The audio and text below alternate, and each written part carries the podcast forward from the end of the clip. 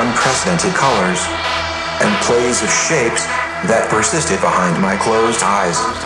Kaleidoscopic, fantastic images surging on me, alternating, variegated, opening and then closing themselves in circles and spirals, exploding in colored fountains, rearranging and hybridizing themselves in constant flux and flux and flux.